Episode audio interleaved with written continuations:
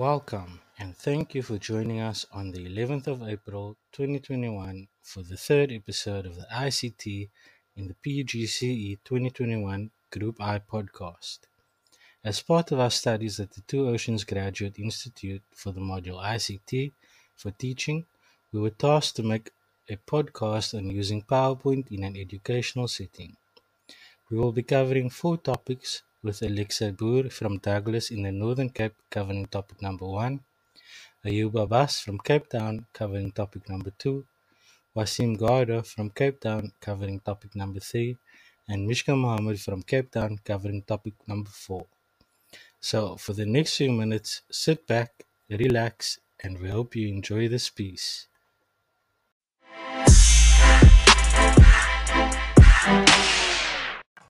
Good day. I'm Alexi Boer from Group I, and today I will be discussing topic number one. The voice is the most important part because you are using your voice to communicate a topic to the audience. You should speak loud and clearly. You have to breathe, speak with enthusiasm, project your voice. You should have a clear visualization to whom you are speaking to. Vary the pace, the pitch, and the volume of your delivery so that the students can understand the topic. Pronounce your words clearly and use the power of pause while speaking. Now, the link between your voice and what is on screen. A teacher's voice refers to the value, opinions, beliefs, perspectives, expertise, and overall background. Therefore, a teacher's voice is an important factor. The teacher's voice should vary from topic to topic, emotion as well as tone to keep the attention of the children. It is important to not read what is on the screen, and the teacher should have the correct tone for the topic on the screen. The PowerPoint presentation make a speaker more effective in the delivery of the message. The speaker should inform the audience on the topic and they can do that with the visual aid, which is a PowerPoint presentation, and the speaker. You, as the speaker, should face the audience when they, while you are doing the PowerPoint presentation. The PowerPoint presentation should already be on the screen when the audience enter. Thank you very much, and I will be giving over to Ayub, who will be discussing topic number two. Hi to everyone listening, and a huge thank you to Alexi for insight on the link between voice and what is displayed on screen, and how that affects the pace of the presentation. To start off, I'm Ayub, and my role in today's podcast is to speak about the screen layout and the role images, text, and other visual elements play in delivering an effective presentation. The screen is probably the most important tool in the presentation, as it is the first link between the lesson and the learner. It endures constant engagement and therefore needs to be memorable and informative. Because the screen is always on display and will draw the learner's attention constantly, there are some guidelines you should follow when creating the PowerPoint presentation. Firstly, with regards to the text, there should never be an overload of information on the screen. Short bulleted points work best where the information on display serves as a reference to the teacher and the flow of the lesson. The information on the screen are topics to be spoken about and therefore the teacher should be well versed and not simply read what is being shown. Pictures are important in a PowerPoint presentation, but should only be used if it helps enhance the lesson and aids in delivering the intended message. When creating a PowerPoint presentation, you should consider the teaching environment as well as the students. Use an easy to read font and make sure that the font size is big enough for everyone to see. A uniform approach should follow, where the same fonts are used throughout the presentation and heading and body text are the same across all slides. When using pictures as part of the lesson, limit it to a single picture per slide and make it as big as possible. Unnecessary images combined with text should be avoided as it may not always be effective in the lesson.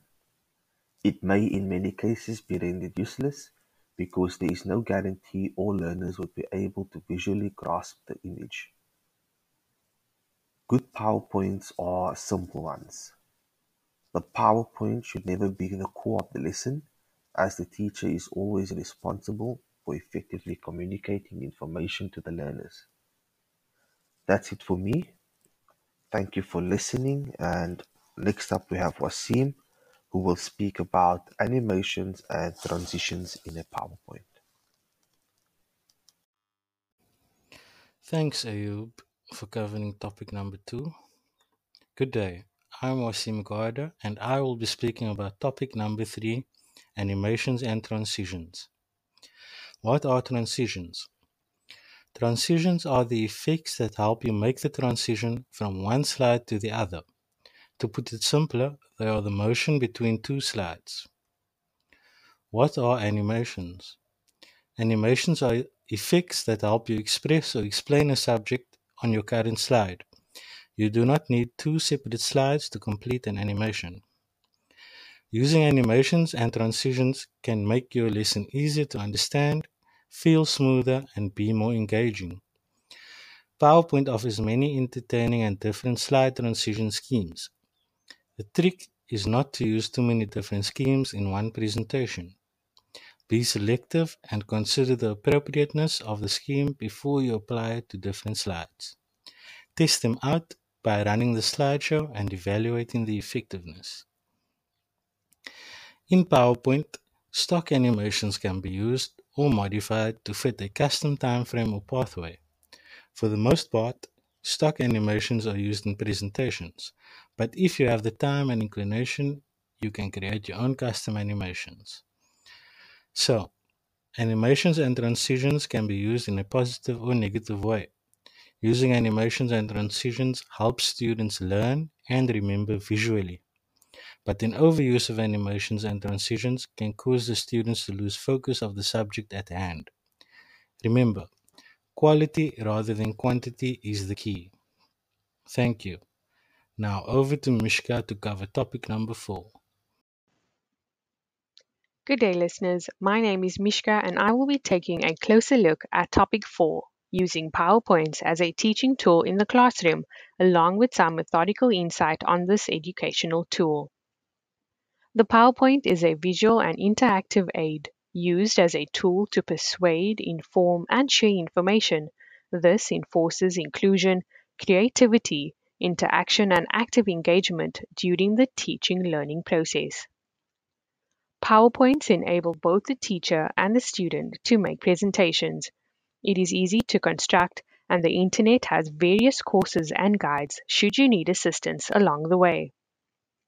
Students can use PowerPoints as part of projects, and you as the teacher can use this tool in various ways, including lessons and instructions, graphical or tabular information, quizzes or class games, or even for reflection, feedbacks on exam marks, curriculum focuses, and work outlines for the term or week ahead. When using PowerPoint as a teaching tool, you as the teacher should keep the following areas in mind.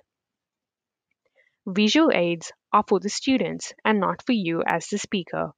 Your visual aid is used to help the class understand the crux of the knowledge or information presented. You are the medium between communicating what is on the presentation and sharing it with the class. For this, you would need to be well prepared, focused, confident, and outspoken. It is key to note that PowerPoints are used for summarizing information or main ideas while teaching. PowerPoints are to be used in conjunction with textbooks or notes for a greater understanding of the information shared on the PowerPoint. PowerPoints attract attention due to its various artistic and technological elements such as animation, pictures, videos, etc. And this will automatically allow students to focus, concentrate, and retain information quicker. With ever changing technology and the ways of the world today, PowerPoint is a magnificent tool and resource to use and explore. It is a cost efficient resource and is easily and readily available. Once it is saved on hardware, it can be shared online or even printed for notes. Furthermore, it can be modified and used numerous times. As PowerPoints are a multimodal learning tool, it executes Robert Gagné's nine events of instruction. PowerPoints gain attention. It informs learners of objectives.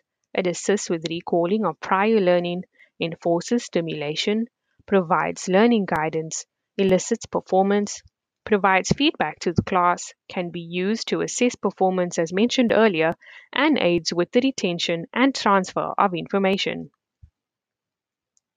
Lastly, PowerPoints can be used part of the scaffolding method approach of teaching. Reason being, it complies with the different forms of scaffolding, which are sensory, interactive, and graphical, and is mainly used as a support mechanism to assist the learner with gradually learning and building on new content, increasing levels of understanding, and enables the student to be independent and he or she will be better able to do and complete something on their own.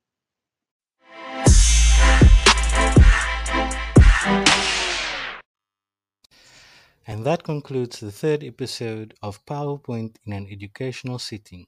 We do hope that we have enlightened you on this topic. Until our next episode, from Mishka Mohammed, Ayub Abbas, Alexei Boer, and myself, Wasim Garda, we thank you and take care.